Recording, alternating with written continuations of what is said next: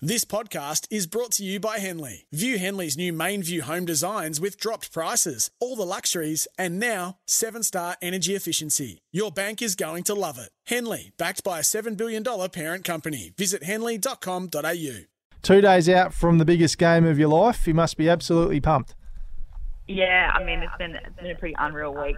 Um, obviously, just after that prelim win, you know, it's been a bit of a whirlwind, really, um, of 48 hours post that, but then kind of, yeah, um, try not to overthink the game too much, but I think it's a little bit hard um, when it's kind of all you all you're thinking about in the in the lead up. But yeah, really, really pumped um, to have Sunday roll around.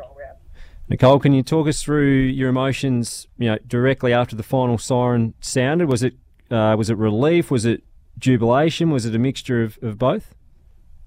Yeah, well, it was a bit of a mixture of, both, to be honest. It's kind of been a bit of a, a long time coming, really. I think, you know, being in um, North Melbourne now for, for six seasons and being thereabouts in terms of, um, you know, up there with the top two. And, you know, we've, we've never just quite made it. Obviously, having that COVID year where the season got canned, and then um, other years where we've just fallen away um, just short of the kind of final finish line. But, yeah, to be, you know, in, in a grand final this year is, is just obviously incredible and, and obviously that last kind of three minutes when you're only up by a point, um, you know, there's a lot of a lot of things flying around your head. You're you know trying to concentrate. The crowd was pretty loud, um, which was, it was obviously North fans, which was great as well. But yeah, there's a lot of um, mixed emotions post game. But to be honest, it was um, yeah a bit of a bit of a sigh of relief as well. Actually, to be honest.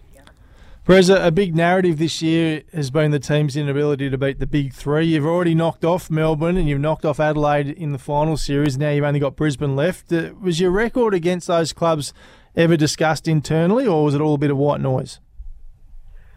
Um, it, it was it was a lot of white noise. I think um, you know in, in the in the four walls of the club, I think um, you know we knew what we needed to do to beat those um, those other three sides. I think you know the internal noise we didn't want to, um, sorry, the external noise we didn't want that to kind of um, be too overpowering when we came up against those teams because we did have, um, you know, enormous belief that, um, you know, if we were to, to play four quarters, which we just hadn't been able to against some of those top side, which was disappointing at times.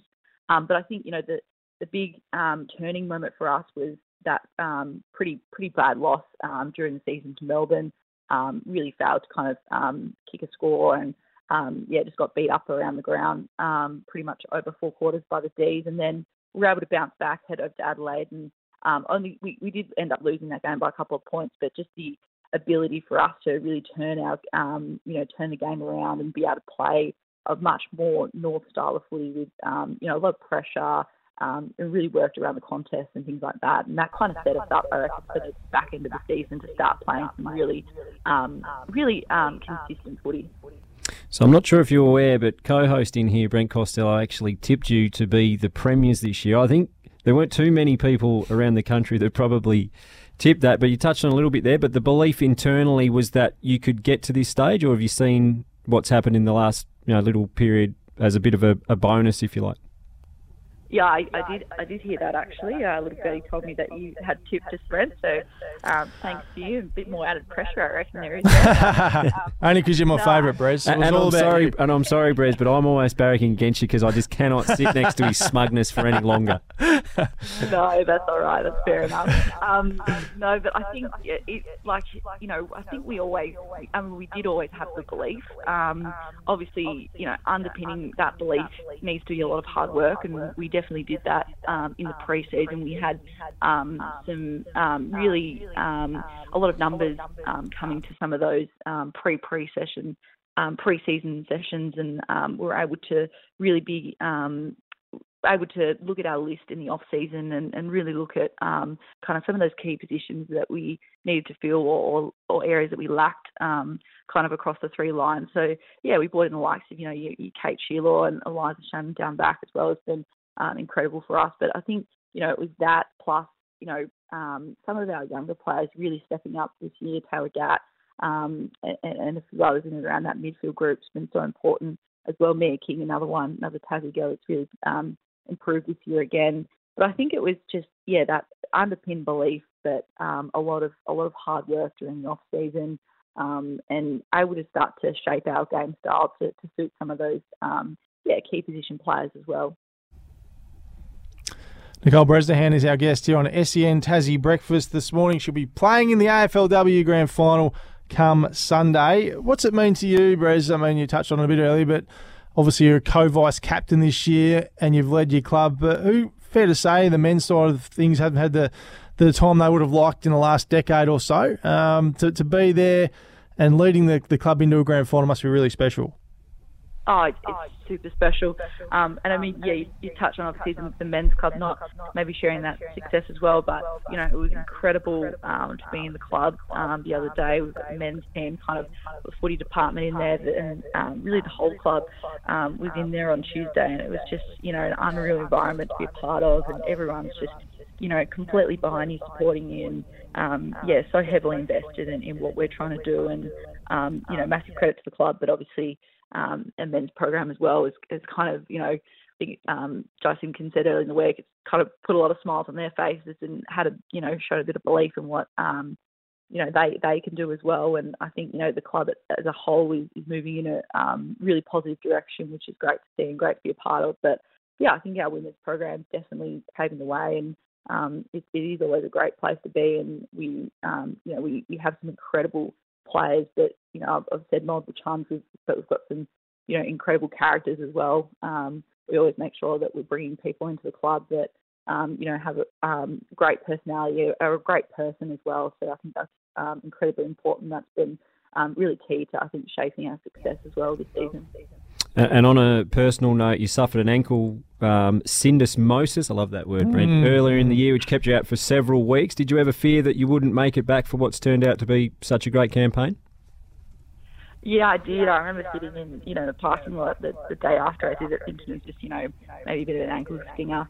Um, and turns out, yeah, completely snapped. So um, the doctor at the time kind of mentioned that it'd probably be a season, um, and then I wouldn't, you know, be there for, for this time of the year. And I was obviously really devastated at that time because, you know, I, I had like with the with the group we had, I, I really felt like, um, you know, we had the had the group to take it all the way. So obviously, you know, thinking that I was going to be um, kind of left out of, of that potentially was, um, you know, extremely devastating. But I just quickly, you know, turned my mind to, to what I could do to get better. Um, and I did have, you know, a few um, chats with people on the way, and um, there was kind of a, a, glimmer of hope that I could actually be back a little bit um, sooner um, after surgery went extremely well. So, um, yeah, I was super lucky in that sense, and be able to, I was able to get back on the track kind of within three or four weeks, and then, um, yeah, playing six or so weeks after. So, whilst it is really disappointing, especially in a in a short season, it is only kind of ten weeks.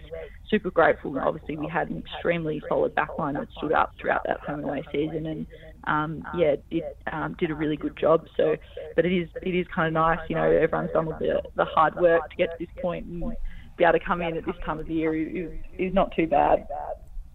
Well, Brez, we can't wait to watch it Sunday afternoon, Ikon Park, sold out venue. It's going to be absolutely massive. Good luck to you. Good luck to Mia.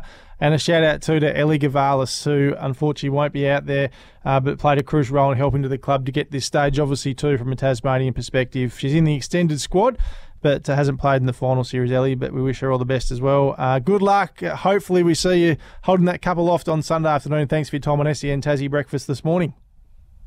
Thanks, Brent. Thanks, Painey. Nicole Bresnehan, and we'll leave the show too this morning, Painey, by toasting Brez and Nicole and Ellie with a Hobart Brewing Co. Little Pine Hazy IPA, a bold hoppy brew with piney notes and Tasmanian flair for our toast of the week. We wish all that. the girls the best on the weekend. It'll Absolutely. be magnificent to see. Uh, Even if I do have to sit next to you gloating about it. Gather your happy. friends and embark on a hoppy journey that'll leave you craving more. Now, $14.99 for four at your local 911 bottle shop. Uh, a couple of quick texts in here before we go. Having refed both Lithgow and Costello, I can tell you there are no two more serious ballers. Mm. Serious social ballers. Attach your name to your text, please, so That's we know who sad. we're talking to. That is sad.